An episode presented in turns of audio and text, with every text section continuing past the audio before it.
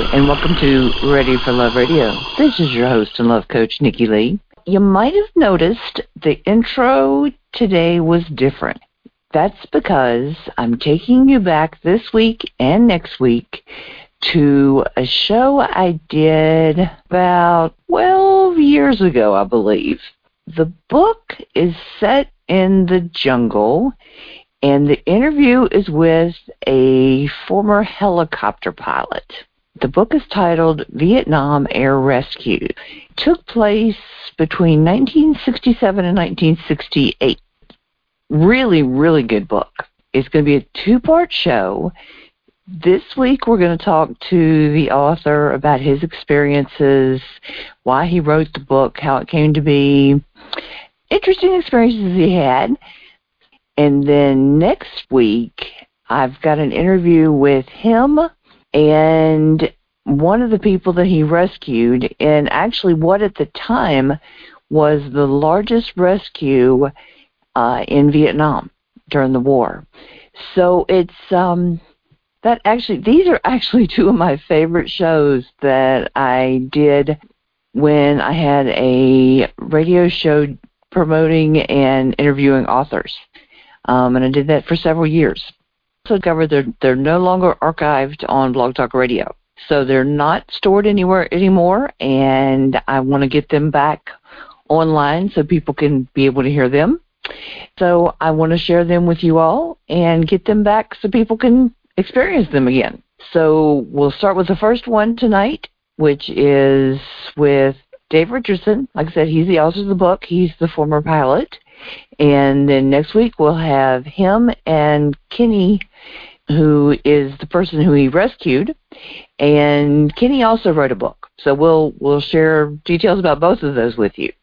Let's listen to the interview. You may have noticed I started with a little bit of different intro this week. Normally I have music, but this week we are talking to Dave Richardson, who's the author of Vietnam Air Rescues. So having a little jungle sounds and the helicopter blades seem much more appropriate. So Dave, would you like to say hello? Hi everybody. Those brought back some memories from old days of old. we are going to talk about Dave, um, why he decided to write his book, what he's done to promote it, and we're going to talk about the experiences that went into creating the book. His book is actually, I guess, memoir would be the right the right term to tell us about his experiences as a helicopter pilot in Vietnam. I believe in '69, wasn't it, Dave? 67, 68, yeah. Okay. And he's got a neat promo thing that he does um, promoting the book, and he says Eavesdrop as a father recounts to his adult children his exploits as an Air Force Jolly Green combat helicopter rescue pilot in Vietnam. Be there to see what it was really like. Ride along and determine what you would have done when another man's life was literally, literally hanging in the balance. Feel what it meant to save a life and experience heart pounding action in Vietnam air rescues. I like that. That kind of sums up a lot of lot of information all in a few lines the name of the book now is Vietnam Air Rescues, but that wasn't what it was in the beginning, was it? No, when I first started out, uh, my sons had been bugging me to write it, and I was real resistant to it. And when I finally broke down and did it, I called it "An Old Helicopter Pilot Remembers Vietnam." Now, see, I like that. I think that's very neat.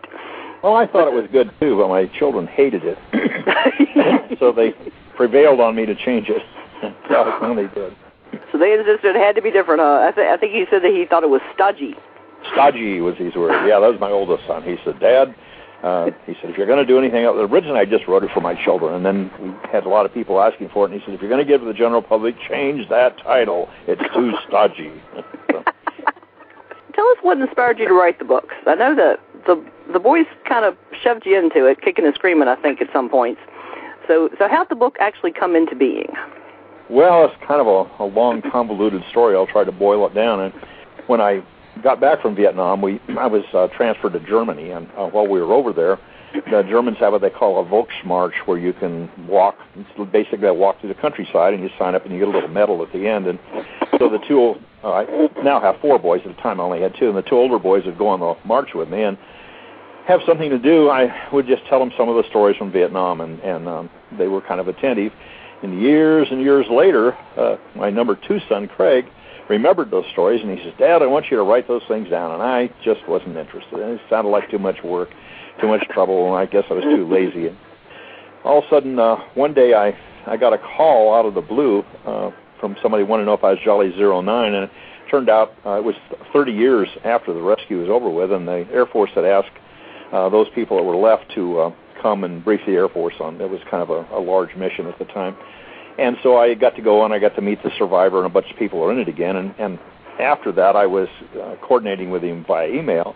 And one day he sent me uh, just a couple of pages, his reminiscences of what had happened from his point of view. And, and I thought, hmm, that would be interesting to kind of counterpoint what happened from my point of view. And I found out it was interesting. So from there, I went on to, write the thing down for my children. That's neat. And I believe that person's name is Kenny, and his book is Streetcar 304. Is that right? Yeah, The Rescue of Streetcar 304. Yeah. Right. Tremendous, quick... tremendous guy, and it's a good book. It's a, a fascinating I, book. I, keep, I keep hearing that, and I've got the summary now. I got to read the book. yeah, you need to get the book. He takes the uh, he takes the thing from beginning to end, and he weaves in uh, what everybody was doing. Uh, he's interviewed different people uh, from all sides of it, and just a totally, totally fascinating book. Very, very good cool. book.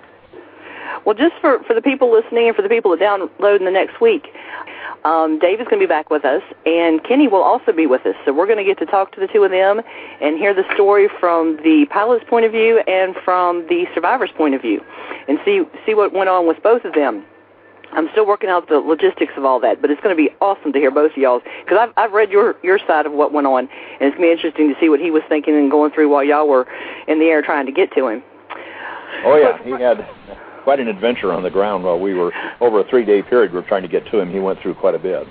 Well, I tell you, just just from hearing what you all were going through, I could just imagine some of the things. But yeah, it's it's going to be interesting to hear hear the whole story of what was going on on the ground and in the air, and trying to get to him. Tell me what makes the book special to you. Well, I uh, once I finally got in the mood to writing it, it uh, it turned out to be a real labor of love. As I said originally, I, I just wrote it for my children, and I uh, we printed it up on a on a printer, a laser printer, and just bound it together. And I only made a copy for each of the kids and a co- couple copies for me. And then uh, some other people heard about it, and wanted to read it, and then they wanted a copy, and it kind of grew like topsy from there. But it makes it special to me because it uh, I had sit down things I hadn't thought about in years and years, and it kind of brought back some memories, good memories of um, of you know being able to actually uh, save somebody's life while I was over there. True. I would I would think that would that would be very interesting to to not only do the first time, but then to go back and think about it when and with a little less pressure the second time when you're going back and thinking about what went on. Uh, let me yeah. just mention to to the to the listeners, we got several people in the chat room. Um, anybody in the chat room, feel free to uh, send me a question if you'd like me to ask Dave something for you. Why should people read this book? Well, I I think you know I think it's a good read. Of course, every author says that, but uh, it's we all do, don't we? oh yeah, we all do. It's a different slant on the Vietnam War. Uh, the Vietnam War got a lot of bad press at the time, and and a lot of people have some very negative thoughts about it, and a lot of people have a lot of bottled up emotions that uh, that were over there and, and felt like they got a raw deal, and and it was a chance to. Uh, to write about something like that that I personally participated in and that had a, a happy feel to it people right. always ask. They say, "Well, you know, do you have flashbacks? Do you have bad dreams?" I say, "No, I, you know, I don't because uh, it was it gave you a real lift to be able to, as I say, to, to find somebody and save their life. You know, they would have died or become a prisoner otherwise. And I, I think for people now, especially so many years after the fact, to go back and and take a look at what was happening, and, and the air rescue part of it has been a very neglected uh, part of the Vietnam history, and see what was uh, happening, the lengths that were that the Air Force went through to bring their people back. Right. It, well, it, and like you said, so many of the things that that you know we we read through the years since then have been so negative about the situations and and you know most people know somebody that was in Vietnam who who does go through the flashbacks and and all that sort of thing and and to and there was very little negativity in your story. I mean there was it was much more of a um uh just straightforward. This is what went on. This is what we did. And there's so much detail in the book. I like that there was there was just so much. It wasn't just the rescues themselves, which of course are a huge part of the book, but a lot more of, of what you were actually going through and, and doing and and just I, I like all the background stuff. All the background stuff that makes it more real. And lots of setting stuff. I like that too. so oh, it's good. It's all the you extra probably, details you need.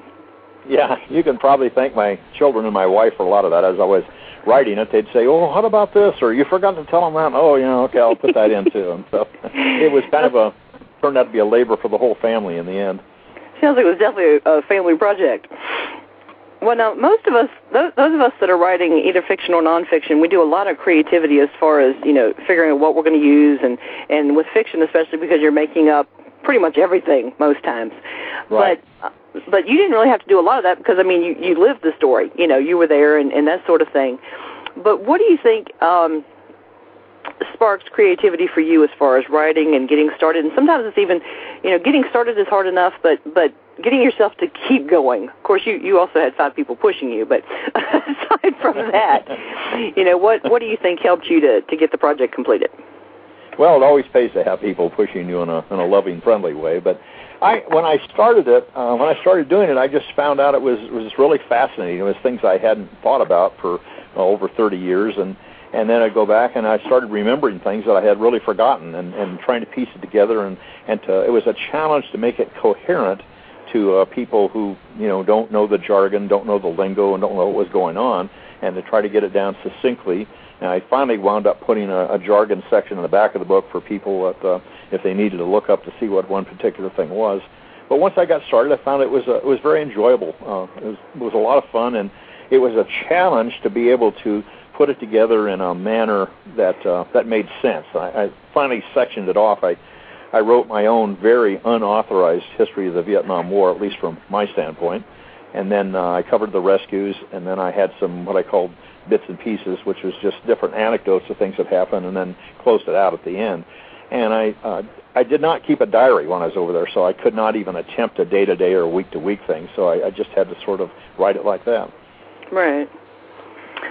Um, what do you think um, are some of the things that that can help people get past their stumbling blocks in their writing? Because a lot of people start to write and then they stop for wide variety of reasons. Um, or or you you'll talk to people who, oh yeah, I started a book 15 years ago and they're they're never going to finish the book. They just won't. What are what are some tips that, that you could share with people to to get them past that and get them to actually keep writing and, to finish the project? Well, I I understand what you're saying because uh, I had an idea for a book back in 2002, and uh, I never have done anything else with it, so it's still sitting there. But I I'm not a big fan of of outlining per se, but having said that, I think the biggest thing is you sort of need to at least have a, a kind of a roadmap in your mind of where you're going and, and what you want to do with it. If you don't, you get bogged down, and that's what happened in the other book I was going to write. I just, oh, I don't know what I'm going to say next. I don't know where I'm going to go. I don't know what I'm going to do because I didn't have any big overarching plan. And so I think for people that want to write, uh, they need to sit down and, and think about who they're writing to, who their audience is going to be, and, and what is it they're trying to say, and then what kind of sequence of events, what is it uh, that, that they're going to cover. And once you do that, then you start filling in the gaps, and it goes fairly easy. You know, it's funny because um, Actually, I forgot to mention that Dave is actually touring with us this month. He's doing a virtual book tour to promote his book, and he's on all kinds of different websites and blogs and radio shows, not just mine, you know, and, and doing different things to, to talk to people and to get the word out about the book and to answer questions. So people that are too shy to, to ask today can turn up on one of those and, and find out. Uh, let me say, too, real quick, that anybody that would like to check, um, I've got several links on my Blog Talk Radio page um, to get information. But it's it's funny what I was thinking when you you talked about knowing your audience is is people get, are filling out an application to do a tour with me, and I say, you know, who did you write the book for? Who did you have in mind? And they look at me like I've lost my mind. Yeah. you know, it really helps as you're writing the book, and then definitely when you get ready to promote the book, if you know who you're talking to, who did you write the book to share it with? You know, aside from the family, we know that was edition number one right? but uh, but in, in in the beginning of the book, Dave has got um, an ex- explanation that there was uh, the first edition, the second, and we're up to the fifth edition now. And he has an explanation on what what each edition, you know, what changed in each one and who it was directed to. I like that. That was neat. What are the most unique things that you've done to promote the book so far? Well, I I haven't uh, probably maybe been as active as I should. One of the things I've done is I've uh, I've given talks in my local area, uh, talked to some civic clubs and uh, to a, a church, and uh, actually in front of a historical society. And uh, I've done that, and I got a uh, actually, thanks to my wife, I got a tip uh, about. They said somebody was talking about books, and they said one of the best things you can do to promote your book is make a bookmark because everybody read that young dude reads anyway, and they need a bookmark. And they said, put your information on there, put some pictures, and how they can get hold of you and and promote your book. And I've done that, and that has really worked out well for me. That is, uh, people comment on that. Oh, I still got your bookmark, you know, and they show it to their friends and things, and that has has really worked out well for me. Well, and they're laminated. It's a nice bookmark. so, I've used that in a couple books since I got it. well, bless your heart and it and it has date. Actually, it's in your book right this second, but I've been using it in a couple other ones too. Now, I I have a question I ask everybody, but you're going to have a more unique answer for it. I ask people, why are you the best person to write this book? What in your background or your research makes you qualified to do justice to the topic? And well, I've never seen anybody that see. has the qualifications you have. hmm. I have to know uh, don't have to really think about that very much. I, you know, I lived, I was there, and uh, True. it was uh, kind of an intense period of my life, and and as I say, uh, something that um, I won't say it was a really happy time, but it left a lot of good memories. Uh, you know, a lot of positive things that I got done. And as we talk about this, I meant to mention earlier, I, I sure don't want to put down. There were people in Vietnam who had some very, very bad experiences on the ground, and, and they have just been bottled up and unable to do it. And, and I'm not putting them down at all. You know, everybody who was in Vietnam had a different story and a different experience. And I was fortunate enough that I was doing something that really gave me a lift at the end of the day. A lift. W- was there a pun intended there? No, but it's a good thought. Sorry, I just had to ask. well, you're right. There, there are there are many people. Like I said, there's there's many people, and and we all know people that that had very bad experiences. It's just it's so nice that that you had positive things to share and are, are able to put it out in a form to share it with other people and, and let them see other other parts of what went on. So now, if somebody is thinking about buying the book, or they're thinking about buying it as a gift for somebody, but they're concerned that it might not interest them, or maybe it's just not really their cup of tea, or um, I'm not this kind of female, but some females might be, oh, it's a war book, I don't really want to read that. What what could you tell them to help them to understand, help them to make an educated decision about about buying a copy?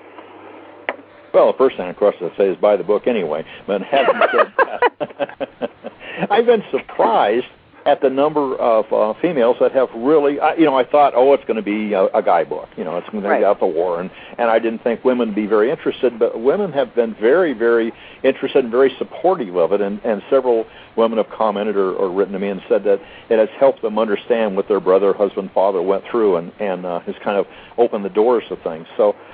Uh, it's not a it's not a political book. I'm not trying to justify the war, or or I'm not saying anything for or against the war. I'm just saying here I was, and uh, I was told to go, and, and this is what I did, and I tried to make it interesting, tell about the day-to-day life of what happened, and uh, try to let people kind of get into the feel of, of what just a person who's over there um, actually went through on it.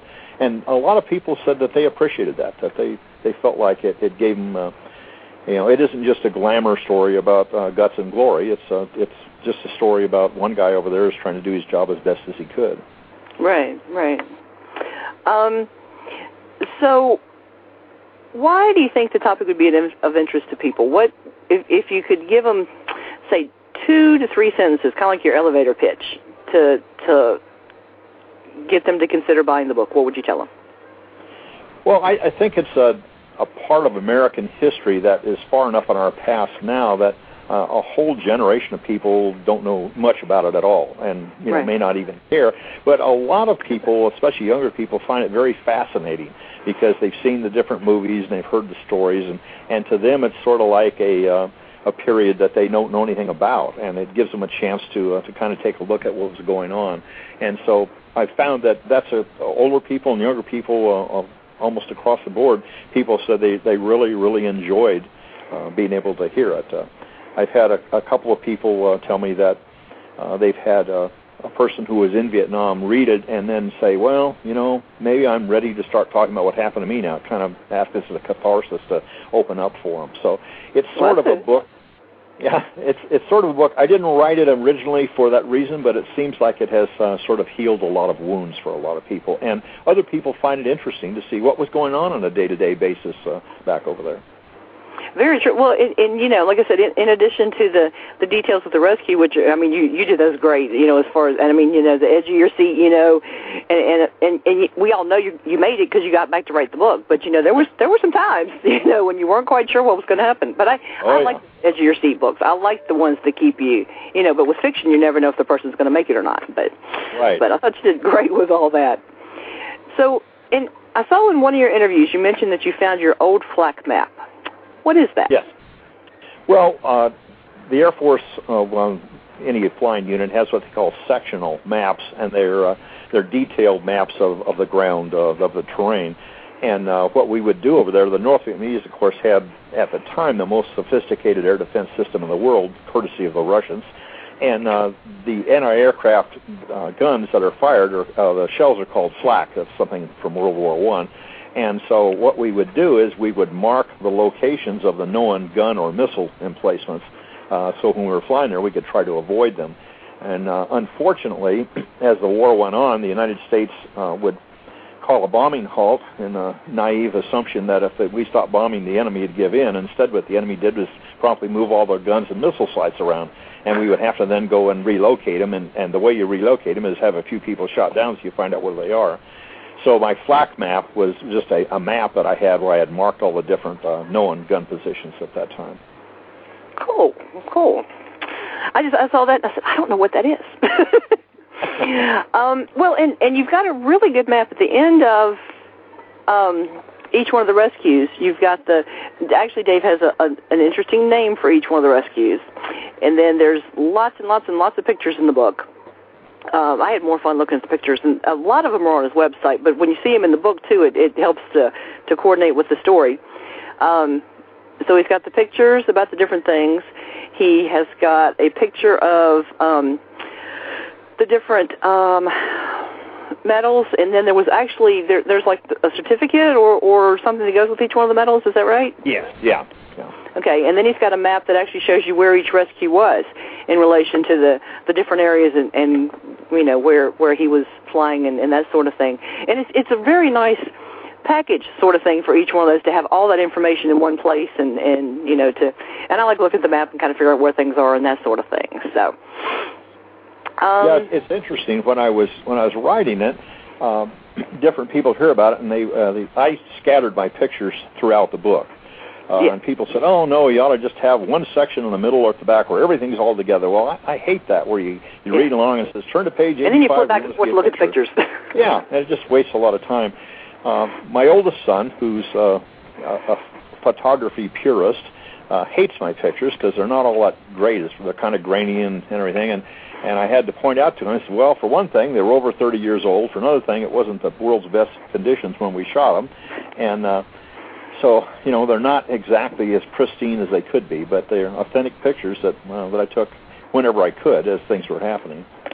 I was I was flipping through the back and through the jargon section and, and the part about the pictures and saying, you know, I didn't have the best conditions to take some of these. You know? I, I'm right. amazed at the collection of pictures you got. You know, I'm like, you know, he had to have been busy with other things when he was taking those pictures. Yeah. But uh, but uh, and, and I think you actually weren't even supposed to have a camera, were you?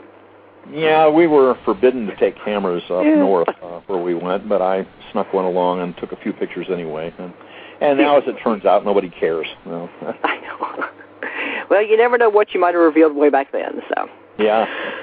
Uh, let me see. Um, and I think we've covered most of this, but there's there's so many things of, of the additional information. You know, the the things that went on, um, the areas where where you were on on a an off day or or after a mission when you came back. Um, the jargon section is great. The bits and pieces were were fascinating because there's like just little little things that didn't fit anywhere else in, in the book, but they were all they were just they were good stuff to know. Um, that was the part I was reading, looking over this afternoon. Um, so, like I said, I think I think we covered this too. The like I said, we're at the fifth edition now, and it pretty much just as the audience grew, you had to make certain changes to make it more, I guess, more ap- applicable to the new people that were going to be reading the book. Because I mean, if you're writing a story to your family, that would definitely be one approach. You know, talking to them. Right. But what what was the hardest thing in going from just having it for your family to getting it out and in print and on Amazon? Because that's a very very different audience from what you started with. Well, for me, the, what turned out to be the hardest thing was uh, getting rid of the mom and, and your brother and, and the different names I because I'd written it for my sons and that was scattered throughout the whole book and and finally uh, it was forcibly brought to my attention that if other people are reading they're going to say, "Mom, my mom's in here," you know. So I had to go through it. and uh, it, and the books from the different editions are it's not all that much different. Uh, sometimes I would uh, clean up a little bit of uh, typographical error, or I'd say, "Oh, I, I wish I'd put that in." Well, next time I'd stick it in. Basically, it's all the same story, but I had to sort of reorient a little. As I said, uh, when I went to go on Amazon, I realized these are people that don't know me, and and are, I'm going to have to uh, kind of maybe explain a little more than I ordinarily would, and take the family names out. True, true. So tell us about the cover. This is not the cover you started with, is it? No, it's not. No, the uh, the original. I made my own original cover, but we just did it as I said on on eight and a half by eleven uh, sheets of paper, and I just did my own cover. And then uh, when I decided to go ahead and, and publish the book, uh, again, this is through the prodding of my oldest son. Uh, I thought, well, you know, if I'm going to have an actual published book, uh, I really need to have, as much as I like my cover, I need to have a, a good cover. So what I did was I uh, I found this place where I could advertise, and I advertised for uh, graphic people that would um, that would be willing to do a cover for me. And finally wound up with uh, I was surprised. It was all over the world. People from Pakistan, India, and England, everywhere wrote in, and uh, I finally settled on this uh, gentleman in England. It uh, was uh, I felt like he was the one that had the best offer, and so I told him what I wanted. And uh, what I wanted was basically what I already had, except done a little bit better than I had and so I, I gave him these. I want this. Uh, you know, I want a jungle scene, and I want the helicopter hovering. I want a guy on the hoist. I want this, that, and the other. And and so he he did it, and he sent it back, and, and he said, "Well, here's uh, you know here's what you wanted," and it really looked great. It was exactly like I'd pictured it, just perfect. And he said, "But he said, you know, I, I got interested in this. I played around. I, I made a couple alternates just for fun, and he included uh, the one that we have. And when I opened it up, I, oh my goodness, that's it. That's that's the perfect one. it has the helicopter in the front and then uh, all uh, wrapped around so it's on the back, and it was just just perfect. So I I scrapped my idea and took his." Well, and as you pointed out to me in the last month or two, um, it's a long helicopter that you flew too. So it does. Yeah, it, does, it does go around to the back cover. That's cool. Oh yeah, yeah. It, it was a it was a large helicopter. In fact, it was probably too large for what we're doing. We felt like it was kind of a magnet for bullets. It was big enough. It had a ramp in the back. You could drive three jeeps end to end inside the fuselage of it. So, I mean, uh, I hadn't realized how big it was, and, and I was flipping through last night. I had I had to get my mind ready for today, so I was flipping through and looking at the pictures, and saw the one of you and two other people standing in, beside the helicopter. I'm like, man, they don't even come out to the window. And then for some reason, all of a sudden, it hit me just how big the helicopter was. Yeah, yeah. It was a, a fairly for a helicopter. It was a fairly large helicopter, and the reason the Air Force selected it is because it had uh, uh, it was rugged and had good long range uh, to get Right. up where we were going. We had uh, it had internal fuel for four hours, and then with drop tanks that we could fly for six hours where I had refuel. Well, that's neat. Speaking of refueling, that's what I want to ask. Um, I have seen in the movies and that sort of thing the refueling in midair. Is that as hard as it looks? It's yeah. If you're doing what they call probe and drogue, where you have the uh, the hoses with a little basket on the end, that's Right, a that's very tricky thing to do because that uh, the little basket is like a ring parachute around. It's supposed to stabilize it, but it bounces around in about a five or ten foot circle all over the place. And so as you fly in, you have to bounce yourself around to match it and finally hook up with it. And it's pretty sporting thing to do, uh, especially with a helicopter because of the rotor blades stick out so far. When we finally plugged in, we were only about eight or ten feet from the tail of the C-130. So if you weren't careful, you cut the tail off and kill everybody on board and yourself too. Uh, yeah, I hadn't thought about it, but the blades would make it even more complicated than than you know normally. It just it just looks like however big that thing is, it's just not that big to try to connect everything together. But I mean, you know, if you're running out of fuel, you got to make it work for you. So Oh yeah, yeah. It gives you a tremendous desire and uh, incentive to get it right the first time. talk about motivation, right? oh yeah. okay, now at key moments in each rescue, you mentioned seeing a light. Now I'm wondering, um, is that something that you kind of debated about whether to include in the book, or something that you knew from the beginning was going to be there, or how, how did the thought process go with that?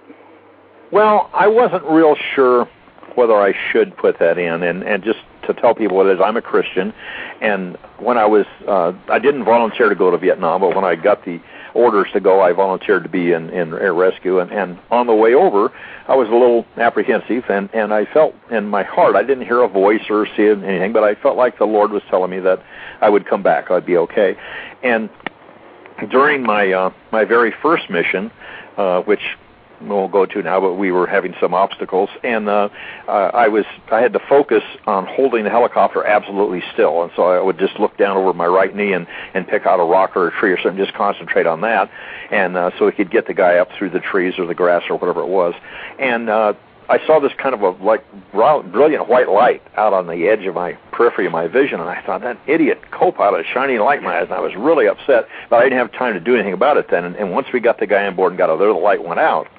And uh, I, when I got a chance, I asked the co-pilot about it, and he's, I don't know what you're talking about. I said, you know, light. And then when the same thing happened to my second rescue, and, and I, I came to believe that it was the Shekinah glory of God that was shining around, and, and I was able to see just a bit of it that was protecting myself and my helicopter. And that's just my own personal feeling. So I was a little reluctant at first to put it in. I thought, no, you know, I'm gonna I'm gonna give the testimony of what I believe uh, happened, and that the Lord did protect me while I was there.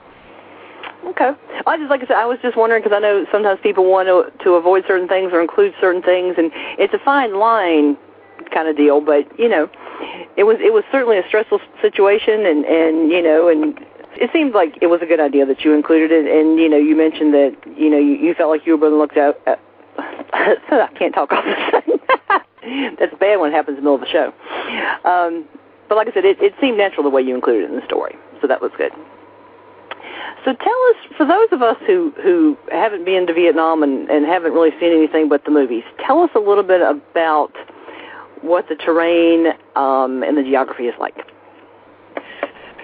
Well, it's quite a bit different than it is here. I was actually stationed in Thailand, in northern Thailand, just across the border from uh, Laos, and uh, that's jungle there. Uh, they have their open areas, but uh, when you're in dense jungle, it's triple what they call triple canopy jungle, where you just you can't see the ground. The trees are from 80 to 120 feet tall, and they're in three layers, and so that's what made bombing the trails or anything so difficult while you're over there. So uh, a lot of it is uh, when you fly, and in some of the pictures you can see it. It's just like a kind of a waving green, and almost like an ocean underneath you, and and very difficult to see the ground as you headed uh, as we headed north into uh, Laos and then into North Vietnam, uh, the parts we were in were very uh, rocky and very uh, steep in most places. Uh, Vietnam at the coast uh, flattens out a bit, but where we were inland is is pretty rocky and steep.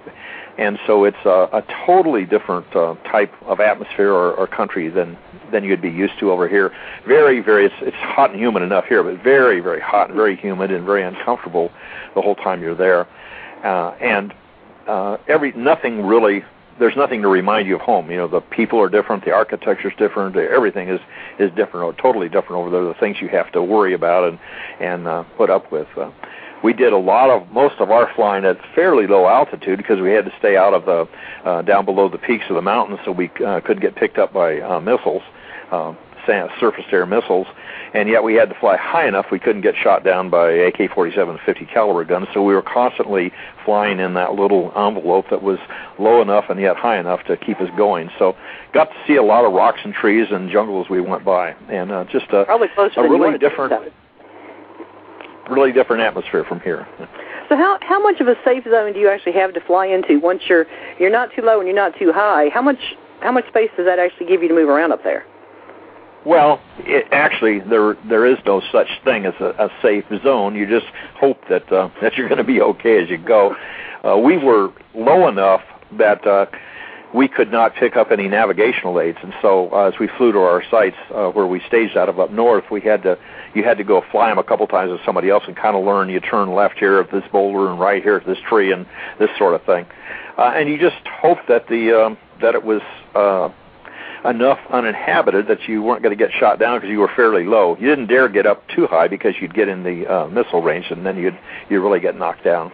And helicopters are are fairly uh, easy in a sense to shoot down. They're they're fairly uh, ours uh, newer ones a little better. Ours were totally unstable. If you let go of the controls of the H3, the nose would pitch up and roll inverted to the right in about a second or two, and it was non-recoverable from that. So you had to physically hold it upright. And uh, they you take a few hits in the rotor blades and they unbalance and, and things go south pretty quick. In fact, there was one helicopter that I knew of over there that was actually shot down by a crossbow, and the guy was uh, was flying a little too low, and he crested a ridge, and somebody fired a crossbow at him, and, and it uh, just you know one in a million. It hit an oil line, severed an oil line, and the engine seized up, and the, plane, and the helicopter went down. Oh man. Um. So so tell us. You you mentioned the jungle, and, and I looked at some of the pictures, and, and like I said, I, I've had more fun with the pictures in this book. um, even if they're not perfectly clear, I still had a good time because they just added so much. Um, but I mean, I, I could look at some of those, and, and it was kind of cool because you, you've got a couple of pictures together where you, you know, where we see the jungle of what you were seeing out out your window, and then there's another picture where we actually see a helicopter, if you look really close, you'll see the helicopter right. flying over top. You know, it's kind of kind of neat how it, it blended in. You know, and of course, I'm sure that's the reason for camouflage to help you blend in. Oh, oh yeah. um, but it, it also made it really clear, looking at that, that trying to find a survivor in that jungle would have to be incredibly difficult. What what kind of things did y'all do to make it easier to find a person? Well, it, it was really tough. It was uh, bordering on the impossible. Uh, what would happen is uh, when a guy got shot down, uh, he would uh, call a mayday emergency call on his radio, uh, on his aircraft radio, and uh, it would put out a, a tone on beep, beep, beep like that. And, and then when he ejected, when he bailed out of the airplane, uh, when his uh, parachute harness opened, he had a small radio on his parachute harness, uh, and it would pull a plug in, and it would immediately start transmitting the uh, the the mayday call. Just it was just going beep, beep, beep like that, and we could home in on that. Uh, and so what you would do is uh, you would uh, you'd fly in and home in on that signal. Uh, when the guy got on the ground, he had a, a what used to be called a walkie-talkie, uh, actually another radio he could talk on. The one in the parachute was only a transmitter. He'd turn that one off, and then uh, he would turn his beeper on, and then he would listen. And when we got in the area, uh, we would uh, talk to him, and uh, he could tell us. He'd say, uh, "It sounds like uh, you know." You're coming closer or you're going further away and we would we could get a needle swing from an instrument when we were over him. Well you could never very seldom ever see the guy on the ground. And when you felt like you pretty much had him down and and you were pretty sure it really was an american on that end and not somebody else uh they had smoke flares. You'd ask them to pop their smoke and this orange smoke would come billowing up out of the trees and you say that must be where he is. And you just go drop your hook there in the ground and hope the guy could find it and get on it. Hmm so did did you ever have somebody who wasn't an American try to get on the hoist? No, fortunately, we all had we all worried about that. Uh, I would the think. pilots were all instructed uh, if they were going to be captured to uh, break the radio or destroy it, because one of the tricks that the uh, North Vietnamese like to do is uh, they would either take a survival radio and tie it to a tree and turn the beeper on and, and put guns around and shoot the helicopter down when it came in, or they'd right. get an English speaker on the line and try to uh, fake the person out. And of course, we had authentication procedures. Uh, you would much like uh, people doing the internet now. You know, if you forget your your password, they'll say, "Okay, you know, what's the secret word? What was your mother's dog's name, or whatever?" And it was a similar thing there. And so we could authenticate and, and uh, find if the guy gave the right answer, we knew it was actually the American on the ground. I never had that problem. Uh, it did happen over there, but fortunately not with me. There was there was something about um, that you carried like ten thousand dollars with you. What what was that for? Oh, no. And, and do I have that out of context? No, that's that's right. That that was a, a sore spot. Uh, I about, would think so, because man, that was just asking for trouble. You would think. I would. Yeah, think. it was. I, I you know I know how other people feel. I I, I really hated that thing. Uh, about halfway through my tour, some somebody came up with this bright idea that uh, we should reward uh, people that if if you went down and a native uh, and uh, person helped you on the ground, they came to the idea we ought to reward them. And so the the general idea was uh, we were supposed to. Uh, if they helped the survivor, we're supposed to also pick up the person that helped them, bring them on board the helicopter, and then we carried this uh, in different denominations. Uh, in gold and in different currency we carried this thing to give them a, a cash reward on the spot, and then we were supposed to fly them to some place where they wanted to go, and and we hated that. We just hated it because we all had dark visions of some suicidal guy, uh, you know, climbing up the hoist and pulling the permit on, on a grenade once he's inside. And I don't know of that ever happening, but uh, they would uh, drop leaflets and let people know if you helped an American, you could have this ten thousand dollars in cash. And and we just, I wasn't fond of it at all like I said, that just that just sounds like they were. I mean, I understand the the initial principle behind it, but logistically, it seems like it was a really bad idea.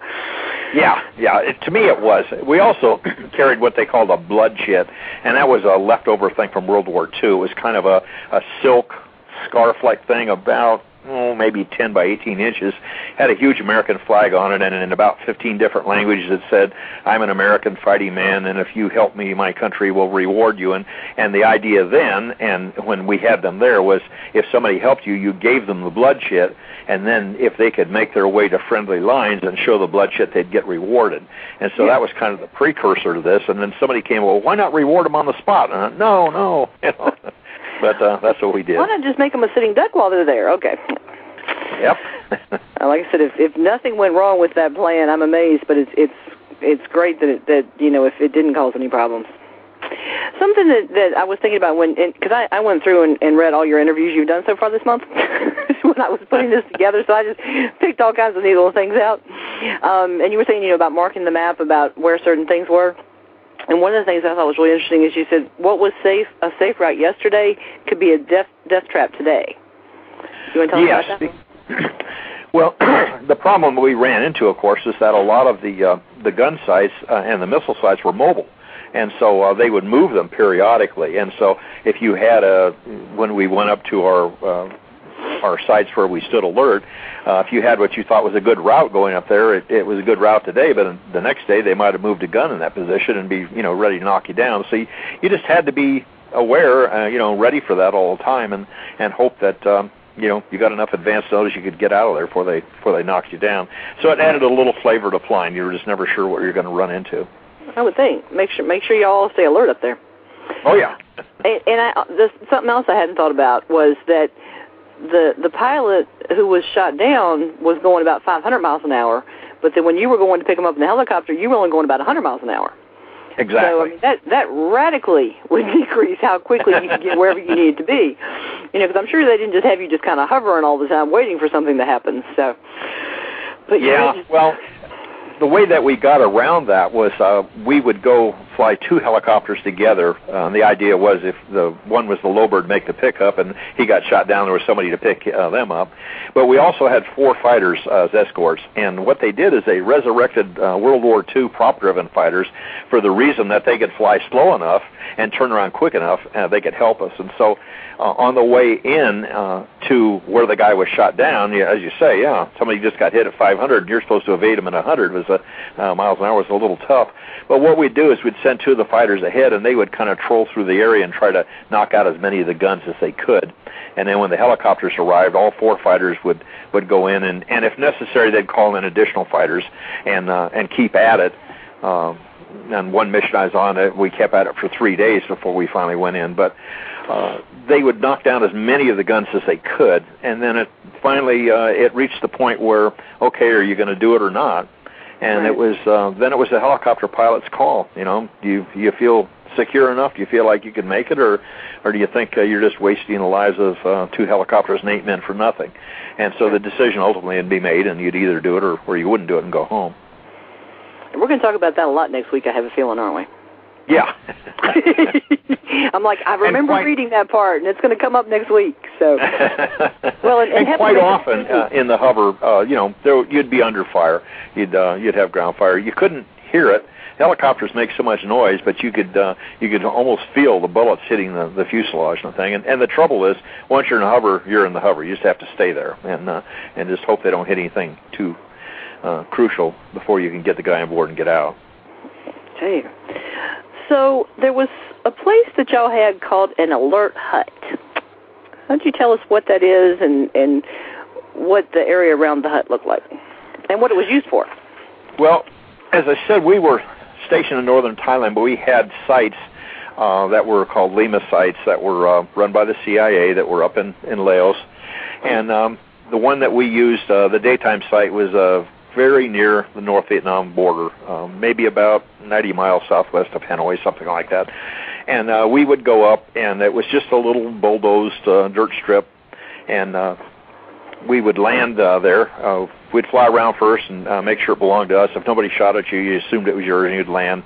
And uh, they would drop off barrels of fuel for us, and we'd pump the fuel uh, into the helicopter. And then there was a little plywood hut uh, that had uh, uh, eight bunks in it, uh, four sets of uh, double deck bunks, and uh, no windows, just a door, and had a battery powered radio. And you'd sit inside there all day long and listen to the radio uh, because you were very close to the strike zones this way. And you could uh, the key thing in any rescue was to get there and get the guy picked up just as quickly as you could. The longer he's on the ground, the less likely you were to be able to get him. So we were fairly close to the action, and we'd listen to the uh, the radio all day long. And there was there were um, natives who guarded the site for us, and they had a kind of little fortress up on the hill. It's, interestingly, they built their fortress out of our discarded fuel drums. We'd, when we finished them, we didn't have any more use for them. They would sit there with a chisel and a rock and hammer on those things all day long. It drove you crazy. But they'd chop the tops off and flatten them out, and that's how they made their huts out of it. Uh, around us was, yeah, around us was. Um, a lot of uh, grass, probably about waist high, uh, what they call razor grass, just really knife sharp on the sides. You don't want to walk through it, and uh, maybe oh two or three hundred yards away was uh, was the jungle, and, and that's where the enemy was. And uh, if you walked around outside, occasionally they'd take pot shots at you. And if so, we basically stayed inside the hut all day long. If they started shooting us outside, we'd sick the natives on them. But we found out it's best just to stay inside. They never figured out that they could shoot through the walls of the hut and get us anyway. We didn't have to worry too much about people sneaking up on us because there was all kinds of unexploded ordnance from uh, previous times they tried to overrun the site, and if you went out and stepped on it, it was likely to go off. So, uh, and we just uh, sit there from dawn to dusk, and then uh, it was not safe to stay there overnight because quite often they would uh, capture it in the, in the evening. So we would take off and fly to a, another site that had about 5,000 soldiers and a little more secure. And the next morning we'd go back and zoom around, and if nobody shot us, we assumed it was still ours and land and do another day up there. Okay, so so what was um I think you called it the normal cur- course of alert duty. What how did that work? Well, what they do is they'd send you north for three days uh, so you'd uh, you'd leave uh, our home base in Nakhon Phanom, NKP in Thailand, and we'd fly. So we got up there just as the sun was coming up, and we'd spend all day at the daytime site, fly back to the nighttime, and we'd do that for three days. On the third day, uh, you'd fly back home, and that was the end of your alert tour, and you'd get a a day or so off, and then have like a day of squadron duty. They had backup helicopters at Thailand, and so uh, then they had an alert hut there, and they'd put you in there for three days, and you'd sit there, and in case both helicopters got shot down up north, then you were expected to go up and try to pick everybody up. So you'd go there for three days, and then you'd get a day or so off, and then you'd go north again. And it kind of went round and round like. Okay, you said for these actions they covered three days, six sorties, and you were credited with one flight. All of that for one flight? Well, the thing is, at the time, um, the United States did not want to admit we had anybody on the ground up in oh, North okay. Or, or in Laos, and so we would take off from Thailand. And when we landed at Thailand, they considered that to be one flight, in spite of the fact it was, you know, six flights over three days. So we only got credited with uh, with one, and that's why uh, the uh, the way things worked over there was uh, if you got a with the fighter pilots, if you got 100 missions, you got to go home. Uh, not so with the Jolly Greens, mainly because very few people ever got 100 missions. It was just pretty tough to fly that much. Uh, but it, we just had a straight one-year tour, so it almost didn't matter for us anyway. Huh. So what is a sortie? Uh, a sortie is a takeoff and landing in an aircraft, just a flight, I guess you could say. Uh, I've, I've heard the term, and I just see. I've never known anybody could ask these questions before. well, you know that was that was one hard thing writing the book because I spent 24 years in the Air Force and and flew a variety of helicopters and all this stuff. It's like yeah, everybody knows that, and and I said no, people don't know these things, and so I had to kind of rewrite some of the stuff to explain it a little bit, and I guess I didn't do too good with that one. Well, and, and the thing is too, we we hear it in movies and we read it in books and that sort of thing, but you, you sometimes you just don't know exactly what it actually means. So yeah, I, I'm sure I'm not the only person that didn't know what that was, so I figured I'd go ahead and ask. oh, why not? so okay, we got to talk about the Susie Bake Oven. You have to tell me about the Susie. No, I was afraid you'd ask. I never should have told you.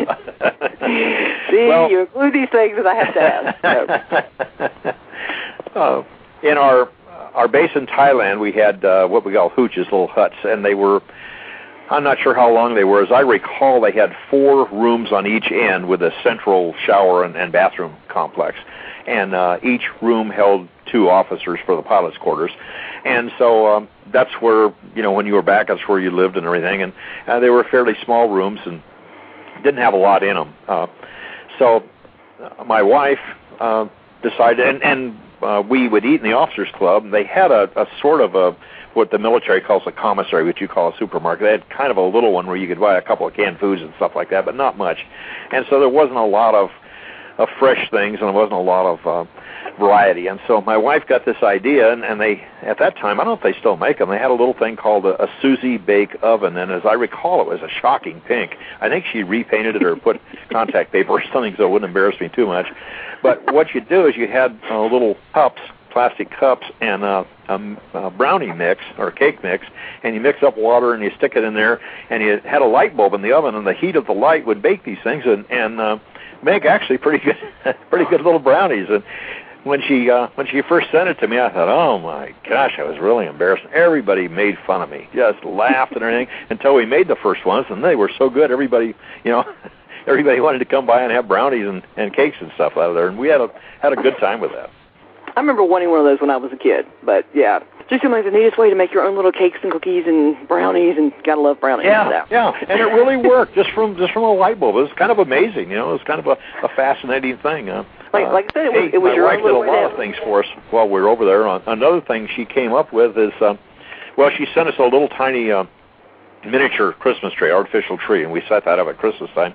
But uh, back then, you got to remember most they didn't really have digital watches like we do now, and so they were round dial watches. And uh, some company put out little tiny calendars, little uh, that could fit on your watch band, tiny square, and it had the uh, uh, the you know the calendar printed on it and little tabs you could bend it over and hold it in your watch band. And so she got hold of about 20 or 25 of those. Every month she'd send them to me. And so I posted a thing up, the Great Watch Band Calendar Contest, and people would sign up for them, and then they could wear these on their on their watch, which was kind of a neat thing. I'll tell you. Um, let me see. You were also talking about how um, the strip at the daytime site had a drastic drop off at one point. Now, with with taking off and landing in, with a helicopter, I, I mean, of course, I've never done that, but it seems like the the having a smaller area to to land wouldn't be a big issue. But what about somebody with a plane?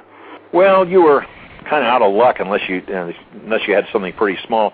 Uh, the helicopters, of course, theoretically can take off vertically. We were at a fairly high altitude, and the higher altitude you get, the more degraded a helicopter's performance is. And if you have a little bit of a, a place where you can roll it a little bit, sometimes you can get them off easier. So it was it was fairly short, and it did end at about a 30 or 40 foot drop off. Uh, the only planes that could make it in that were uh, light aircraft, like you'd think of light civilian aircraft uh, type thing. And there were uh, a couple of wrecks of people who had gotten shot up and had um, come and tried to land there and didn't make it and slid off the end and wound up at the bottom. They're all torn up. Mm. I think I saw pictures of a couple of those too. Oh yeah. and you know, it was I was I was reading the notes the other day um, for Kenny's book, and he was talking about it. And I think one of the last things he talks about is being carried off in the stretcher. You know, after after y'all got back. And I'm like, wait a minute, wait a minute. I'm flipping through, and I found the picture of that in your book too. right. So, yeah, that was really something. Yeah. I was reading that, going, any other pictures in the book? the cover, the cover has stuff too. But um, but like I said, what I wanted to do, uh, just for people listening to let you know, what I wanted to do today was just kind of give you an idea of the different sorts of things. Um, like I said, first of all, that were included in the book because there's such a variety of things in the book to give you an overall idea of, of the things that were going on. Um, to give you an idea of, of what um, Dave faced as, as you know a helicopter pilot to to a point, um, and then what I want to do is is delve more into the actual step by step of the rescue when we have Dave on the line. I mean, when we have Kenny on the line also, so that way we can get the pilot's point of view and we can also get the survivor's point of view too on on what it was like from the air and from the ground both. So there's certainly enough information to cover to to do two different shows to go over everything. But was there any? We've we've got about four minutes left. believe it or not, we're almost out of time. Um, is there any any information that I haven't covered that you might want to kind of just give the the listeners a little bit of of extra detail about?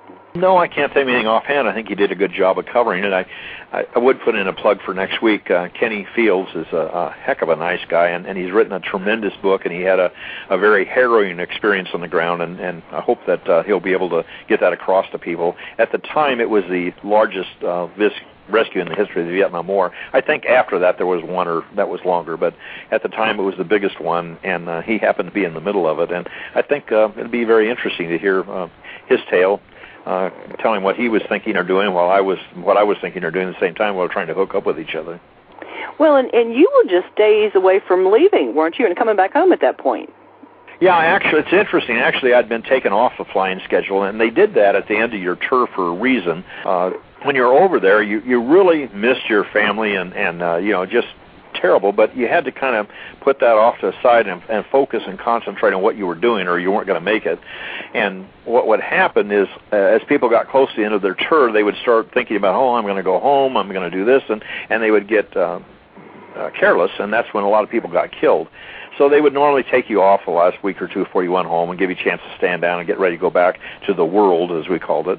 And uh, that had happened to me, and uh, for one reason or another, uh, the pilot in command of the helicopter is called the rescue crew commander, and uh, then they had a co-pilot too, but they were short of RCCs or, or first pilots, and so they came and asked if I would be willing to stand one last alert, not up where the action was, but at home base.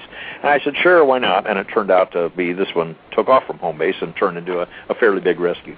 I tell you, you had no idea what you were getting yourself into when you agreed to go on that one. No, I had no idea at all. I tell you, but uh, well, I'm I'm looking forward to reading that part one more time before we all talk next week. So I said, now now that I get a chance to talk to both of them, I'm going to have to read that that whole about that rescue one more time and and just kind of, you know, kind of get it all fresh in my mind before we talk, and, and of course jot down all my questions that I have for him too. So. Um, any, any other little interesting tidbit? Uh, like I said, I, I already got you to talk about the Susie Bake Oven. so I just I read that and I said I have got to ask him about that. But um, well, and like I said, there the, is the one Georgia, thing. uh, there's one thing I guess I could mention. I guess we have time enough. When when I don't even think I put this in the book, but when we were leaving, uh, my wife and and our two sons went up to San Francisco with me, where we were leaving from, and uh, they had a huge big hangar, and everybody was there, and they had their duffel bag, and and they put you in line by rank. I was a captain, and and they started with the the colonels and so on down to the to the privates or in the Air Force, the airmen, and. uh they'd kind of shuffle forward and wait and shuffle forward and wait. And when you went out the door, you're going out to get on the airplane. And, and I got up and, and so they were in the hangar with me, and then I had to get in line, and and they were standing there. And so as I got up pretty close to the door, I got out and, and moved back in line a little bit, and I did it and did it. And finally, I was at the very tail end of the line, and and uh, people were saying, "Come on, come on, let's get going." And so uh, everything was going fine, and and uh, my oldest boy I'm bent down to say goodbye to me. He said, "He said, don't get hurt over there, Dad." And and I said, "Oh, okay." And and uh, so my wife started burst into tears, and and that was my last view of my family all sobbing together as I walked out. And she told me later that uh, she was, you know, a little apprehensive or upset about it. And and this older lady came over and said, "Oh, what's the trouble?" And she said, "Oh, I'm I'm afraid that he's you know, that he's going to get killed or, or injured over there. And she's, oh, don't worry about it. Men are like a bad penny. They always come back. And she said, what is he doing? She said, well, he's a helicopter rescue pilot. And she says, oh, my goodness, he'll probably get killed. Made oh, it oh, a lot worse for her at that time. yeah, you got to be careful who you say those things to. yep. so how many, we're almost out of time, but how many medals did you actually get? Because I think you rescued nine people, was that right? Yeah. Well, I got a um, I got a Silver Star and three Distinguished Flying Crosses and uh, four Air Medals uh, total, along two Vietnam medals, whatever that adds up to. Well, and, and all the information is in the book, the pictures of what they look like, which ones he won. It just it really, really is. But you know, knowing knowing that somebody did, and, and like I said, there's so much background information that just makes the whole the whole book more real, as far as I'm concerned. But Dave, I had a great time talking to you, and I we will look it. forward to talking with you and Kenny Fields next week, and we will talk. We'll hear his point of view and hear more about his book, and we will talk to you more about what it's like to be a rescue pilot. We will be back same time next week, right here at the same place, and I will talk to you then. Thank you very much. I enjoyed it. I hope you enjoyed that interview. You can get more details. So if you go to my website at www.readyforloveradio.com slash Vietnam Air Rescues. I hope that you'll be back with us next week for the follow-up interview with Dave Richardson and Kenny Fields. We'll be with you next week.